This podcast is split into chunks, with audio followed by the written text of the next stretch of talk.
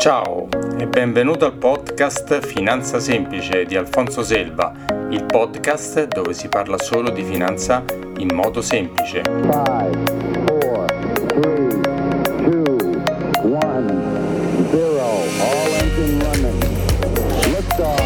Puntata numero 9. Allora, buongiorno a tutti, ciao, benvenuti al podcast di Finanza Semplice.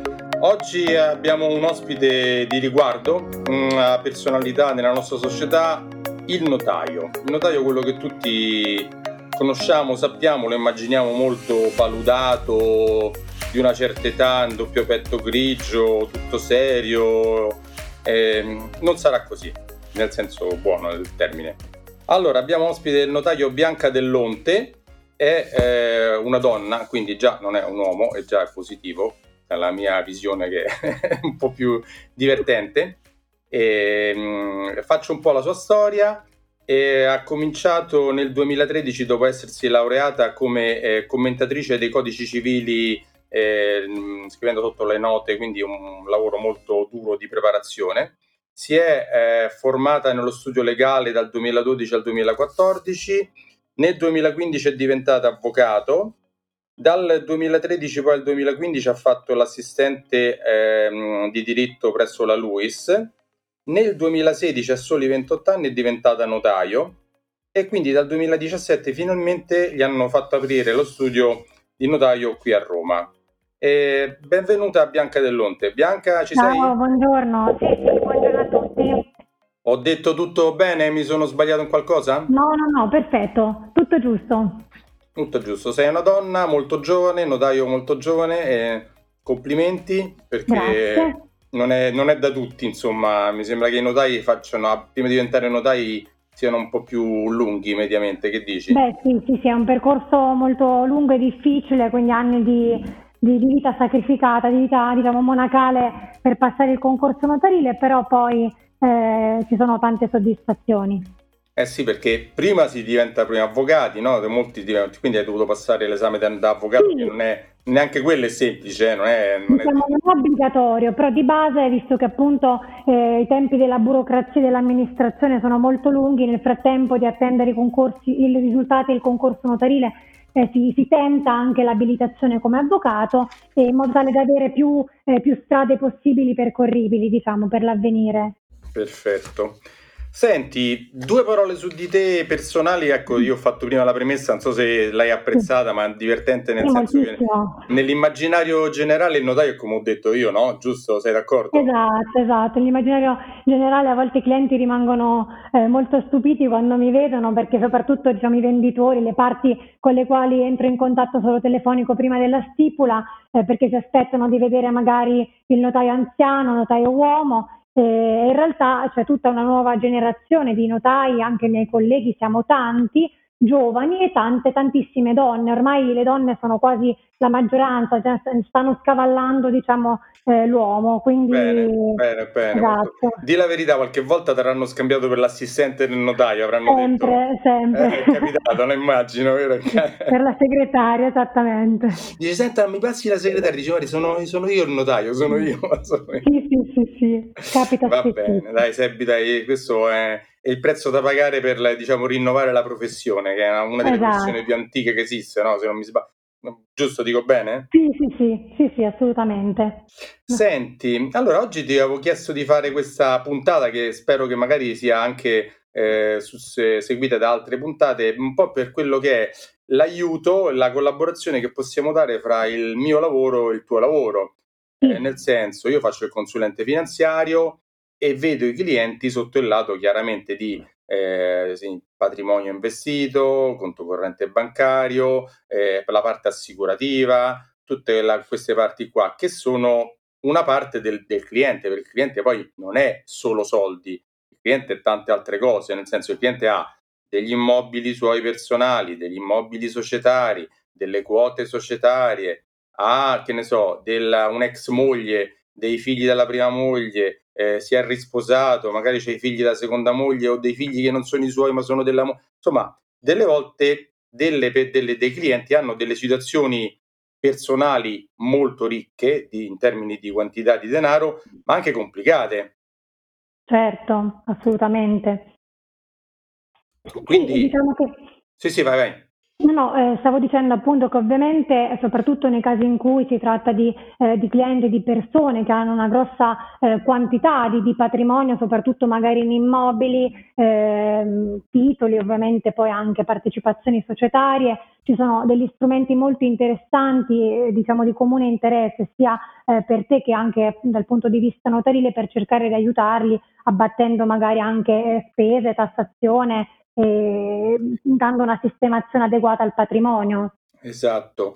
Allora io ti dico un po' la mia visione, poi vediamo se tu concordi e come integrarla con la tua e poi ti farò un po' di domande che sono più di tua competenza più che della mia perché non fanno parte del mio, del mio bagaglio professionale. Allora io eh, col cliente, come dicevo, cerco di vederlo in maniera olistica, come si dice oggi, che detto volgarmente, vedere un po' tutto quello che, che c'ha sotto tutti gli aspetti che ho detto prima, quindi immobili personali, eh, societari, eh, beni di qualsiasi genere, qualsiasi tipo. E cerco di collaborare con la figura tua, la figura dell'avvocato, la figura del commercialista per andare a, a, a, diciamo, prepararlo sotto tutti gli aspetti. Non so se sei d'accordo su questa visione. Sì, assolutamente. Sì, sì, sì. Perché chiaramente tu lo vedi, vedi certe cose, ma chiaramente tu non vedi la consistenza patrimoniale, gli investimenti che ha fatto, che tipo di investimenti sono, no? quello non è, non è, tuo, non è tua, la, la, tua parte, come non è quella degli altri professionisti no, che ho citato.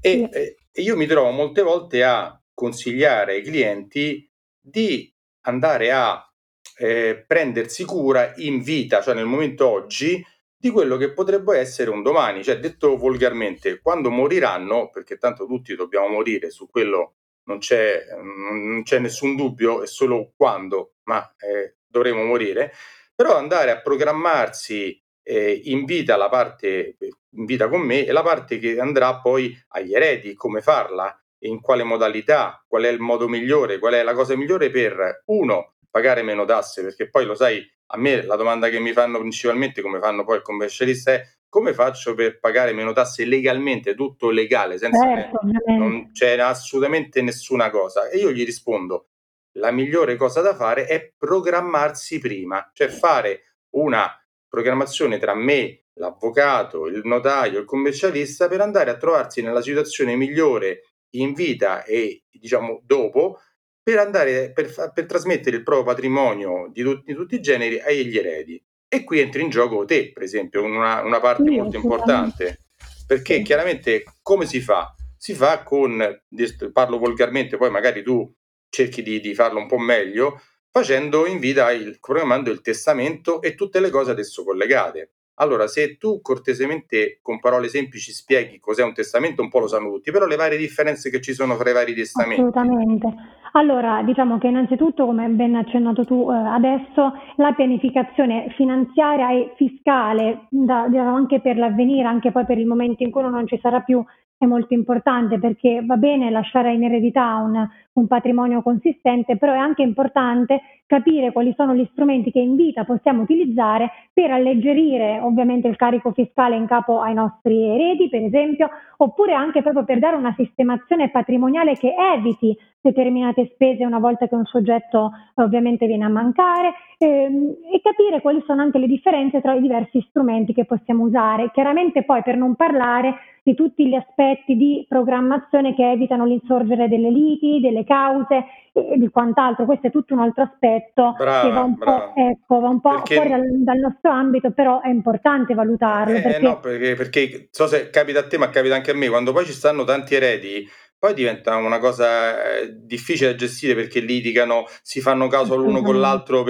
perché non parliamo della persona diciamo media che ha la casa da 200-300 mila euro e 100-200 mila euro sul conto, ma chi ha grossi patrimoni, certo. eh, se, non ha, se, non ha, fatto una programmazione fatta prima, insorgono tante liti fra primo figlio, secondo figlio, figli di primo letto, ex moglie, moglie attuale, cioè eh, sì. diventa una cosa... Sì. E invece in vita cosa si può usare come primo strumento semplice intanto per andare a programmarsi? Qual è allora, il primo più semplice? Intanto lo strumento più semplice per programmare ovviamente eh, la, la, la, il proprio patrimonio una volta che uno non c'è più è il testamento, no? tutti conoscono che cosa è un testamento. Il testamento è un atto di ultima volontà, quindi è il documento che raccoglie le volontà della persona eh, che avranno efficacia una volta che questo non ci sarà più. Quindi come dovrà essere eh, regolamentato il suo patrimonio, i suoi assetti diciamo, patrimoniali una volta che non ci sarà più. È bene specificare che il testamento in realtà si presta a contenere anche disposizioni non solo patrimoniali,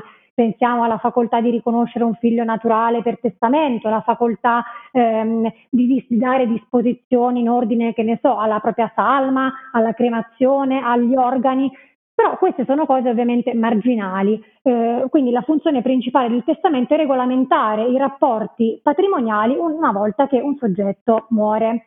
E eh, in merito a questo esistono, diciamo, principalmente due grandi settori, sono i testamenti. Ti, ti fermo un attimo, Bianca, una cosa. Sì. Eh, facciamo invece mediamente in Italia, se, dimmi se mi sbaglio, mh, che percentuale c'è di persone che fa testamento prima allora, guarda, la media a livello di statistiche non la conosco, però eh, non, non, penso che siano tantissimi, sono sincera. È eh, molto, molto perché, bassa. Esatto, anche perché nella mia attività ti posso dire che eh, sono notaio da comunque quasi tre anni e di testamenti in forma notarile non ne ho ricevuti tantissimo, quindi, tantissimi, quindi eh, di fatto è sicuramente una piccola componente quelli che fanno testamento, sono tendenzialmente le persone che o hanno delle situazioni familiari particolari, litigiose, magari appunto ex mogli, nuove mogli, eh, figli di diverse mogli e quindi hanno la necessità di andare a fare testamento per evitare anche l'insorgere di liti future, eh, oppure persone che hanno grandi patrimoni. Quindi in realtà ehm, non sono tantissime le persone che fanno testamento, ma molte, devo dire, c'è certa, ehm, un certo atteggiamento delle persone mh, mm, di una certa età, non, non, di noi giovani, che quasi vede il testamento in modo eh, negativo. Il Scaramantico. Essere scaramantico della serie, sì, no, tanto sì. non muoio mai o cose del genere. Sì, o comunque avere paura che magari si altera la legge, che poi se la possano prendere i cari. Ehm, sì, in modo diciamo così la vedono alcuni. Senti, una cosa pratica, ma quindi se non si fa il testamento, che succede? Co- cosa, la legge italiana, cioè che succede? Se io non faccio testamento, eh, va tutto secondo la legge, cioè ci sono delle leggi che regolano, che regolano, queste cose, non è che... Non, Assolutamente sì, il codice civile prevede esattamente eh, come diciamo, va eh, il proprio patrimonio una volta che un soggetto muore eh, e diciamo in base alle categorie di, di, di, parenti e di cari, diciamo in base ai rapporti parentali, quindi prende in considerazione l'ipotesi che un soggetto lasci solo il coniuge, il coniuge insieme ai figli, solo i figli, oppure fratelli, sorelle, ascendenti che sarebbero i genitori, quindi eh, di fatto in base alle categorie di parenti che restano e sopravvivono al defunto, la legge distingue quali sono le quote e chi prende cosa, diciamo okay. tendenzialmente. Però questa, questo che è di fatto di legge, non da testamento, sì. diciamo può essere sfavorevole per una persona, dico bene, cioè può essere non la migliore soluzione eh, se io lascio fare al legislatore come ha fatto la legge, non può magari non essere la migliore soluzione, questa è la problematica. Assolutamente. Sì, sì, sì, infatti il testamento diciamo che va a levigare un fenomeno, cioè la successione è un fenomeno inevitabile, tutti moriamo e il nostro patrimonio va ovviamente in eredità a qualcuno, in estrema razio allo Stato, quindi l'ultimo dei soggetti che va a ereditare se mancano tutti gli altri è lo Stato. Quindi di fatto a qualcuno deve pur sempre andare. Con eh il certo. testamento si leviga questo fenomeno, quindi si va a direzionare l'eredità dove noi vogliamo nei limiti di legge, perché poi ovviamente la nostra volontà si scontra con delle norme di legge che non sempre possono essere derogate e quindi anche questo eh, va valutato, oh, non esatto. possiamo farlo. Entriamo su una cosa un po' particolare, poi magari riprendiamo dal discorso. E per chiarire un po' tutte le persone, io con i miei soldi o con i miei immobili non posso fare quello che voglio se ho no. moglie o figli o, o, marito e figli. Dico bene o, esatto, o mi sbaglio? Perché, no? Perché non posso fare quello che voglio? Cioè dice io lascio tutto alla Fondazione dei Gatti oppure lascio tutto alla Croce Rossa Italiana. Non si può, non si può, o meglio, o meglio, o meglio. Eh, diciamo che la legge prevede che ci sono categorie di eh, aventi diritto alla successione di parenti in senso lato che hanno un diritto che non può essere derogato e sono il coniuge, quindi marito o moglie, i figli o in mancanza di figli o discendenti, quindi anche figli dei figli, Gli ascendenti, per ascendenti si intende ovviamente i genitori e poi comunque sia i nonni, insomma i genitori dei genitori e così via a salire. Quindi gli ascendenti soltanto in mancanza di figli, quindi è un caso molto raro, cioè il caso in cui un soggetto non abbia figli Ehm, e, e, e, rimangono il padre e la madre. Rimangono esatto, rimangono il padre e la madre. E invece il coniuge sempre, quindi il coniuge sia che ci siano figli, sia che non ci siano, rimane comunque tre soggetti che la legge definisce come eredi necessari, come legittimari. A questi soggetti non possiamo eh, togliere la loro quota di legittima. Chiaramente togliere la quota di legittima non significa che io non posso fare un testamento dove per esempio non li contemplo, Significa però che quei soggetti hanno la facoltà di agire in giudizio per farsi riconoscere quello che la legge dice che loro. Quindi facciamo, un esempio pratico, facciamo un esempio pratico. Io ho eh, un immobile da 10 milioni di euro e eh, 10 milioni di euro sul conto, non, sì. posso, non, posso, dire questi soldi o questo immobile va alla Croce Rossa Italiana o che ne so, all'ente qualsiasi onlus o quello che voglio io, ma quanta parte di questo la legge dice che per forza deve andare alla moglie e ai figli, il caso classico, o allora, al marito e ai figli? Dipende quanti sono i soggetti. Se io lascio soltanto la moglie con un figlio, un terzo, un terzo. Quindi il mio, Aspetta diciamo, che si è perso un attimo, scusami, perdone? La moglie con un figlio? Eh, si è perso un, un attimo un terzo e un terzo ciascuno del patrimonio, quindi la quota disponibile è un terzo. Io con un terzo ci posso fare quello che voglio, l'altro terzo va alla moglie e l'altro terzo va a un figlio. Se, se invece sono due figli, se invece sono due figli, avrei metà del patrimonio da dare ai figli e poi invece un quarto alla moglie o al marito e l'altro quarto si chiama quota disponibile, ci posso fare quello che voglio. Okay. E poi le, fa- le, proporzioni variano in base appunto a quanti sono, come sono e a chi sono, ecco. Ok, quindi se, però se io non faccio questo testamento, quindi non faccio così, che cosa posso, non, quindi non lo faccio, cosa succede? Che va tutto in eredità diviso in queste modalità a, no, a mo, se io ai... non faccio testamento non va diviso in queste modalità, se non faccio testamento va in quote che sono maggiori, che sono le quote di legge. E queste che quote sono... sono in, che sono le quote di legge della successione legittima ordinaria, quindi in caso di moglie e figlio un mezzo e un mezzo, in caso di moglie e due figli due terzi ai figli, un terzo alla moglie. Eh, facciamo sono... sempre morire il marito, facciamo sempre che tanto moriamo sempre noi uomini. Muore prima, sempre eh. l'uomo eh, prima, che esatto. dobbiamo fare? C'è sta, il mondo è pieno di vedove, ricche, molto ricche. no, diciamo che ecco, magari può sembrare confusionare, il concetto è che se non c'è testamento le quote sono più ampie, perché ovviamente ho la moglie e un figlio si prenderanno a metà per uno il patrimonio, no?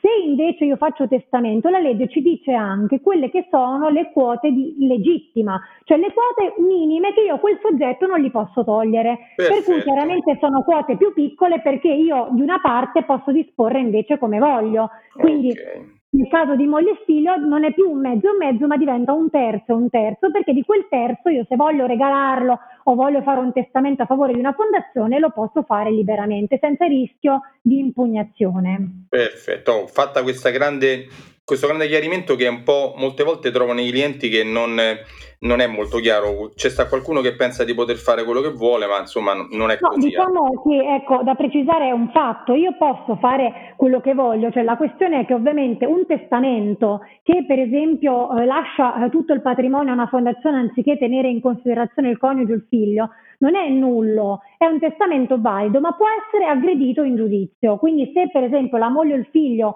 fossero eh, d'accordo con la volontà di lasciare tutta la fondazione, comunque quel testamento è valido. Questo va specificato. Cioè, io posso, detto in parole più povere, se io posso decidere di lasciare tutto alla fondazione XY, se nessuno dice niente, se anche ho moglie e figli che sono d'accordo con me, va là, cioè, tranquillamente. Esatto, esattamente. Se invece, se invece pensano che non sia giusto, fanno, detto volgarmente, corso causa, l'impugnano e quindi possono, ai sensi della legge, avere la loro parte su quel patrimonio. Benissimo, perfetto, perfetto. Ok, questa è una, ci, ci tenevo a fare il punto fra eh, cosa si può fare e cosa non si può fare con i propri averi quando si va. Però c'è, diciamo, una scappatoia legale per poter disporre del proprio patrimonio, cioè in vita. Io in vita co- posso fare qualcosa, posso fare allora, molto di più. Assolutamente sì, diciamo che in vita, eh, questo è un po' un paradosso, io potrei spendermi eh, fino all'ultimo centesimo, ovviamente finché io sono in vita nessuno mi può dire nulla. Chiaramente però invita l'alternativa a fare il testamento e quindi a rimandare diciamo, lascito al momento della morte è fare una donazione che ha eh, la stessa efficacia, cioè arricchisce un soggetto e impoverisce chi la fa, però chiaramente ha efficacia immediata e quindi non si rimanda al momento della morte. Anche la donazione però è sottoposta agli stessi rischi eh, di impugnazione in caso di lesione di legittima a cui è sottoposto il testamento. Ci sono alcune differenze, infatti poi eh, se vorrai avremo tempo ne parleremo perché ehm, qua bisogna distinguere in base alla tipologia di donazione, se donazione diretta, donazione indiretta, però di base anche la donazione la legge la considera come un'anticipata successione, quindi la va a trattare allo stesso modo. Quindi facciamo un esempio, se io oggi mh, ho, mh, decido di donare un milione di euro all'ente XY sì. e muoio fra due anni, possono fare, diciamo, eh, fare causa per cercare di riprendersi questi soldi, giusto? Esatto, sì. Se passano vent'anni, lo possono fare lo stesso o c'è un termine? No, allora se passano vent'anni, la questione dei vent'anni riguarda eh, i beni immobili soltanto e riguarda la restituzione del bene immobile in natura, cioè il fatto che io sono tenuta a restituire proprio quel bene. Eh, il, l'azione diciamo, di impugnazione ha una prescrizione di 10 anni dalla morte del soggetto, quindi quando muore un soggetto che ha fatto in vita una donazione ci sono 10 anni di tempo, ma la stessa regola vale anche in caso di eh, morte per testamento, 10 anni dalla morte per poter impugnare e pretendere la, la reintegra della propria quota di riserva. Però, diciamo. però tu dici giustamente donazione, ma se io eh, che ne so, eh, la donazione è in contanti, cioè un bonifico fatto come, eh, che ne so, raccolta fondi per, eh, contro il cancro. Io dal mio patrimonio che ho un milione di euro in banca, lo voglio dare tutto a questo qua, lo posso fare, qualcuno dopo me lo può andare a, a richiedere, oppure la voglio dare alla mia amante o lo voglio regalare al figlio di primo letto che ho avuto perché penso che i secondi non vadano bene. Cioè, sì, questa... sì. Sì, sì, sì, poi ovviamente dipende eh, di che tipo di operazione vado a fare, però tendenzialmente tutte le attribuzioni liberali e quindi le donazioni sono aggredibili. Poi è chiaro che ehm, dare soldi in beneficenza, lì hanno diverse qualificazioni, nel senso che ovviamente una cosa è regalare 100.000 euro al proprio figlio, che è una donazione, una cosa è magari quei 100.000 euro utilizzarli per altre finalità, eh, però tendenzialmente, ripeto, tutte le attribuzioni di questa tipologia, quindi donative, sono aggredibili in riduzione, si chiama l'azione salvo alcune ipotesi che la legge stessa dire no, quel tipo di eh, donazione la reputo meritevole e quindi non te la faccio aggredire. Però sono veramente ipotesi e limite, mh, alcune spese, le spese per mantenere, che ne so, i figli agli studi, è chiaro che in quel caso è una donazione, però la legge non la, non la fa aggredire. Certo, però tu hai detto che io in vita posso fare quello che voglio, quindi però se faccio una donazione poi dopo può essere, diciamo, revocata, impugnata e quant'altro. Però se mi spendo i soldi per divertimento, per... Eh, nessuno per... può dire nulla, nessuno può dire nulla. Cioè, se vado a giocarmeli al casino, se ci faccio vacanze, se mi compro eh, beni di divertimento voluttuari, macchine, gioielli, no, no, qualsiasi... No, sicuramente. Non ci sono. Allora, ok, quindi questa è una grossa, diciamo, in vita ho più libertà di gestire i miei soldi se non faccio donazioni, se li spendo per me, per, per, per me stesso, lo posso fare tranquillamente, sì, anche, esatto. anche, spenderli tutti, cioè proprio esatto. azzerare tutto il tuo tempo, quindi vendermi le case che ho, spendere tutti i soldi, nessuno sì. vi può dire niente. No, no, no, assolutamente no. Perfetto, ok, no, questo è per capire cosa si può fare e cosa non si può fare. Senti, fatto questo, diciamo, questo chiarimento generale, e per fare la programmazione in vita del proprio, ehm, de- de- dei propri beni esiste il testamento. E sì. Che tipi di testamento ci sono? Scritto, non scritto, verbale? Cioè, anche dare un po' qualche indicazione su questa certo. tipologia di testamento. Allora, diciamo che il nostro ordinamento contempla eh, diciamo, due, due, grandi categorie di testamenti, testamenti ordinari e testamenti speciali. Togliamo di mezzo subito i testamenti speciali che sono quei testamenti particolari, i testamenti a bordo delle, delle navi che fa il comandante delle navi quando la nave ah. affonda, il testamento sull'aereo.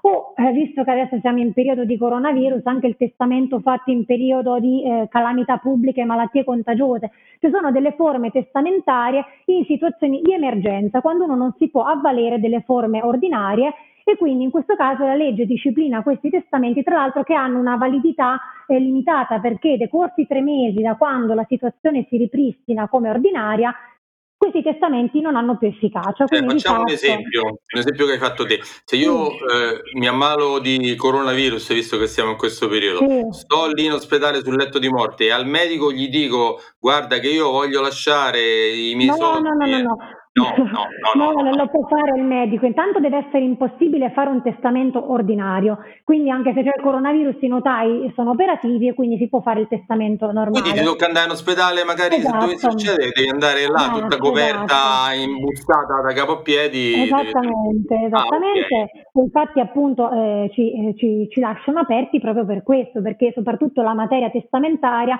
è una materia urgente e indifferibile. Ovviamente non si può pensare di rinviare il testamento momento, a un momento eh, successivo, visto che non si sa se la persona poi sopravvive.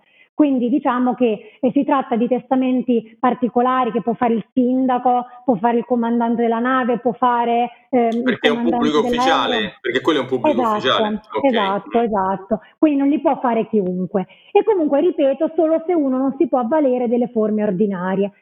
Invece, ovviamente sono le forme ordinarie, quelle che poi tutti, bene o male, eh, conoscono. E sono Beh, tre, certo e sono tre tipologie. La prima tipologia, che è quella che tutti conosciamo, quantomeno per sentito dire, è il testamento olografo, che è il testamento proprio base, che chiunque di noi può fare carta e penna, ed è il testamento scritto tutto di pugno, datato e sottoscritto dal testatore. Quindi sono questi tre requisiti. Perché olografo vuol dire che io me lo scrivo da solo con carta e penna su un foglio di carta, questo vuol dire esatto, esatto, vuol dire questo scritto con la propria scrittura, quindi non si ammette eh, l'olografo scritto al computer, scritto con la macchina da scrivere, scritto da terzi, ma io devo carta e penna scrivere il testamento, datarlo, la data è un elemento essenziale, sottoscriverlo. La firma deve essere alla fine di tutto quanto, perché a volte capita che a me mi arrivano in ufficio testamenti firmati a metà e tutto quello che sta sotto in realtà non varrebbe, perché la tipo firma deve... tipo postscriptum. Esatto, esatto. In teoria la firma deve chiudere e sigillare il contenuto. Eh, tra l'altro in merito di testamento olografo ci tengo a dire questa cosa perché eh, sono proprio i casi eh, più comuni, no? quelli del testamento olografo, eh, proprio perché non c'è la supervisione di un notaio, eh, capita molto spesso non solo vabbè, errori all'interno a livello giuridico, cosa che è normale per chi non, non è un, un esperto del settore, ma ehm, capita diciamo molto spesso che per esempio lo firmano altre persone, ci vengono inseriti dei testimoni, quindi di tutto può capitare. In realtà è invece un testamento che uno deve redigersi nella sua segretezza, si siede, scrive quello che vuole scrivere, mette la data, mette la firma e nessun altro deve mettere il, un tratto di penna su quel testamento okay. perché viene tutto da solo. Tutto è stato scritto, sottoscritto da solo, basta, esatto. una busta da una parte che poi la troveranno un domani quando poi esatto. non, non Ok, questa ecco. è la prima fase, il testamento olografo. Il e secondo questo, tra l'altro, eh, ti volevo dire che è il testamento non solo più rischioso perché chiaramente eh, uno ah. chi lo scrive non è un esperto, no? quindi può scriverci certo. dentro qualunque cosa sbagliata, ma soprattutto è il più rischioso perché come hai detto bene tu, uno lo mette da parte in una busta e uno potrebbe perdersi, due potrebbe essere distrutto, chi lo trova potrebbe occultarlo. Quindi di sicuro non è un testamento eh, sicuro da questo aspetto, da questo punto di vista. Certo, ok. Secondo? Il secondo è il testamento per atto di notaio e qua abbiamo due categorie. Il testamento per atto di notaio principe è il testamento pubblico, quindi quando si dice vado dal notaio a fare il testamento si fa riferimento al testamento pubblico, che è il testamento che scrive il notaio Chiaramente il notaio eh, mette per iscritto eh, in chiave giuridica la volontà del testatore, del cliente. Correggendo eventuali certo, sbagli, cose strane che vuole fare, magari tu gli suggerisci guarda questo non si può fare, questa c'era esatto. legittima, questa cosa qua se la fai così poi magari potrebbe essere impugnata, potrebbe essere, quindi se fai così, cioè, tu gli dai tutta l'assistenza per farlo che poi non crei problemi dopo. Esatto, esatto. Questo, eh, questo sì, compito, no? diciamo che è proprio quella l'utilità, no? la fase della consulenza, i testamenti ovviamente non sono mai improvvisati, c'è una lunga fase eh, di consulenza, di colloqui, di incontri con il cliente per garantire che quello che poi viene messo per iscritto corrisponda alla sua volontà, lo abbia ben compreso, perché poi gli effetti eh, non sono irreversibili perché si può sempre revocare o modificare, però comunque se non viene revocato o modificato si stabilizzano quando il soggetto viene a mancare, quindi è importantissimo che abbia massima contezza di quello che sta facendo. Ecco, qua mi volevo un attimo inserirmi un secondo, volevo sottolineare questa cosa che tu hai detto, eh, che il lavoro nostro e anche il tuo è basato su che cosa? Su prima incontrare il cliente, farci una, due, tre, quattro incontri per chiarire bene, ascoltandolo, quali sono le cose che lui pensa i suoi obiettivi e dirgli tutti i pro e i contro di ogni cosa, come io faccio nell'ambito finanziario, tu lo fai nell'ambito del notariato. Quindi non è che il cliente arriva lì e dice, ah, io devo fare, devo fare il testamento, tu dici, ah sì, vabbè, come... Cioè, non è così. No, assolutamente, assolutamente no. Non si può fare, non è che vado su internet e vedo come si scrive un testamento e me lo scrivo cioè come dei clienti pure eh, magari pensano di fare da soli eh, sul lato di investimenti, non si fa da soli su certe cose, ci vuole il professionista, cioè il professionista per gli investimenti, c'è il professionista per il notariato e quello del professionista per la parte avvocato e quant'altro. Quindi prima di, cioè tu lo vedrai due, tre, quattro volte prima di arrivare sì, sì, sì assolutamente. Poi ovviamente eh, colloqui telefonici, chiaramente dipende che cosa ci vuole scrivere, la complessità, gli interessi in ballo e poi soprattutto calcola che eh, quando uno fa un testamento pubblico eh, di routine, se il soggetto ha superato una determinata età, eh, diciamo ovviamente per i soggetti giovani no, a meno che uno non abbia dei dubbi, però sui soggetti un po' più attempati chiedere sempre il certificato medico, l'attestazione di capacità di intendere di volere, cioè è importante eh, avere eh, la certezza che il soggetto sta disponendo veramente in piena coscienza, in piena volontà, senza eh, condizionamenti esteriori, che è molto importante. Certo, quindi chiaramente sempre per ritornare a quello detto prima, tu avrai bisogno quando fai questa, questa parte di, diciamo, di, di, visione generale di avere tutti i pezzi di carta, detto in modo volgare, cioè dovrai vedere, chiamerai a me per dire quanto c'ha questa persona sul conto, quanto c'ha investito, quanto c'ha questo, quanto c'ha quella, poi chiami eh, la, magari il commercialista per farti dare la situazione patrimoniale delle sue società. Quindi certo. cioè, ti servono avere tutte le varie eh, sfaccettature della persona sotto tutti gli aspetti. Quindi per quello io dico ci deve essere una collaborazione perché tu non lo puoi fare se non sai esattamente quanto il soggetto X ha in banca, quanti immobili ha, quanto valgono, quante quote societarie ha. Beh, facciamo l'ipotesi, questa è l'ipotesi più complicata, però anche una persona più normale che magari tu non lo sai se quanto c'è in banca, se c'è un BTP, se c'è un fondo, se c'è un'assicurazione o se c'è zero quote societarie, se c'è, cioè non lo sai, devi sapere, devi avere tutte queste, queste cose. Quindi la collaborazione fra te gli altri professionisti è fondamentale. Assolutamente sì, assolutamente sì. Più poi è grande il patrimonio, più sono dettagliate le volontà e più chiaramente occorre la massima collaborazione per evitare errori, che poi sono errori eh, irrimediabili nel momento in cui quel soggetto non ci sarà più. Esatto, esatto.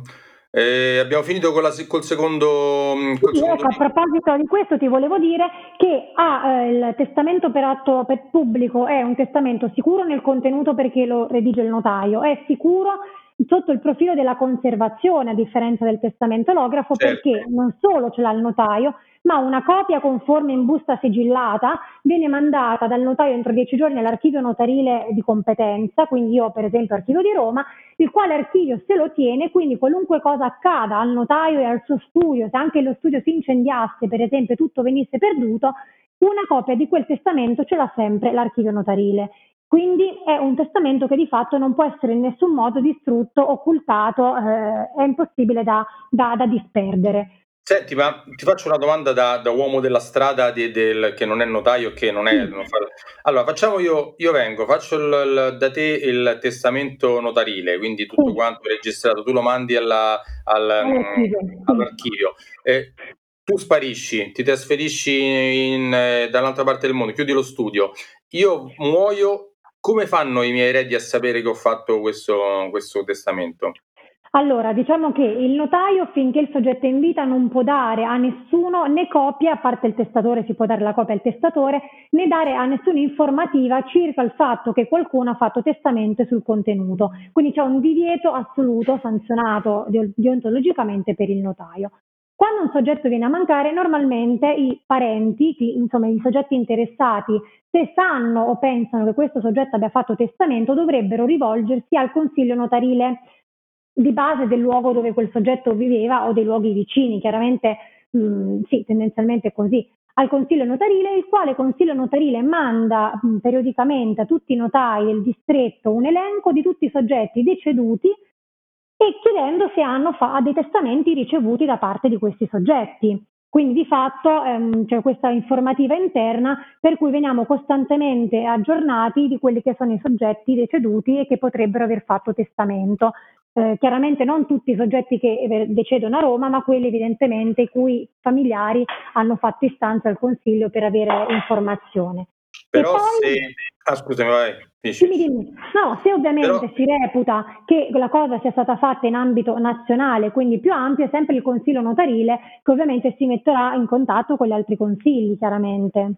Però è sempre compito, diciamo, degli eredi andare a ricercare se eventualmente esiste un testamento fatto. Sì, questo sì, perché ovviamente il notaio nel momento in cui viene a conoscenza che un soggetto è deceduto deve contattare gli eredi, insomma, i beneficiari di cui si ha conoscenza. Ma anche che generalmente è così, generalmente si viene sì. a conoscenza. Sì, in realtà piccole sì, in realtà come Roma no, ti dico sinceramente no, nel senso che è impossibile che io venga a sapere se il, il consiglio notarile non mi manda la mail oppure se i, i, i familiari eh, diciamo, mi, mi, telefonano con soggetto è venuto a mancare. Di solito sono sempre loro che mi informano eh, e poi ovviamente prendiamo appuntamento per dare esecuzione, quindi fare un verbale di registrazione di quel testamento. Ok, e per finire il, la terza tipologia. La terza tipologia che è sconosciuta ai più e tra l'altro si utilizza pochissimo è il cosiddetto testamento segreto, che è un testamento particolare perché è un testamento che può essere scritto da chiunque, anche con mezzi meccanici, anche al PC, eh, quindi non solo a mano dal testatore, viene consegnato al notaio, il quale, se non è già sigillata la busta, provvede a sigillarla e lo riceve in un verbale di ricevimento. Cosa cambia rispetto al testamento pubblico, che non è quindi un testamento che scrive il notaio, per cui potrebbe contenere anche questo degli errori, ha il vantaggio rispetto al testamento olografo che però lo può scrivere anche un terzo e inoltre che comunque è sicuro nella conservazione. Ma Ripeto, va firmato sempre dalla persona, sì, cioè deve sì, essere anche... Ah, ecco. Diciamo che va firmato salvo che il soggetto non abbia capacità di sottoscrivere. Eh, questo testamento ha un limite però perché eh, la legge richiede che il, soggetto, il testatore sia capace e possa leggere. Quindi se per qualunque motivo il soggetto che fa testamento abbia un deficit che gli impedisce la lettura, perché non sa leggere, perché non può leggere, perché magari è, è, è, diciamo, è un soggetto cieco, non lo può fare. Ho capito. Infatti il testamento pubblico di cui ho parlato prima è sicuramente quello più diffuso, anche perché si può utilizzare con tutti i soggetti che hanno problemi, che non sanno, non possono leggere, scrivere, sono muti, sono sordomuti, non pone nessun tipo di limite questo testamento. Certo. Va bene, senti Bianca, siamo arrivati alla fine. E intanto vedi, abbiamo impiegato quasi 40 minuti per eh, sviscerare un po', chiaramente non così a fondo come potresti fare tu con eh, la cosa più ancora più particolare, ma per noi ci serve una cosa semplice, eh, quello che è la parte iniziale del discorso eh, dell'eredità, la parte testamentaria. Se pensi che ci sia qualche altra cosa su dire sul testamento, se no poi magari in un'altra puntata prenderemo in considerazione gli altri aspetti. Hai qualche sì, altra sì, no, no, no. Per, per, oggi va benissimo così, intanto piccole pillole. Allora, senti Bianca, ehm, se intanto vuoi lasciare eh, per le persone che ti volessero contattare, sì. come e dove ti possono contattare? Il tuo indirizzo email, se hai un link di un Facebook, un tuo sito, cioè tutte le, le dove ti possono contattare, vai pure.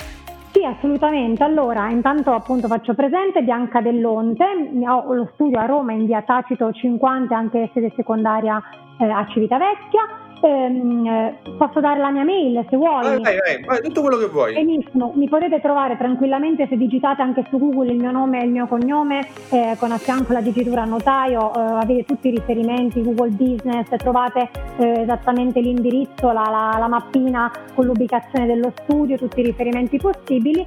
Intanto vi dico che il mio numero fisso di ufficio è 06 42 012 074 e la mia mail è b, quindi l'iniziale del mio nome è b dell'onte, senza apostrofo, chiocciolanotariato.it. Perfetto, perfetto. Allora, chiunque poi ti voglia contattare ha tutti i tuoi dati. Sì, Va bene Bianca, ci vediamo alla prossima e grazie del, dell'intervento, è stato molto chiaro, meno male che sei riuscita a farlo come il mio podcast eh, semplice per farlo capire a tutti, speriamo di essere stati più semplici possibili. Ci vediamo alla prossima per altre Grazie informazioni mille. in merito. Grazie Ciao. a tutti. Ciao.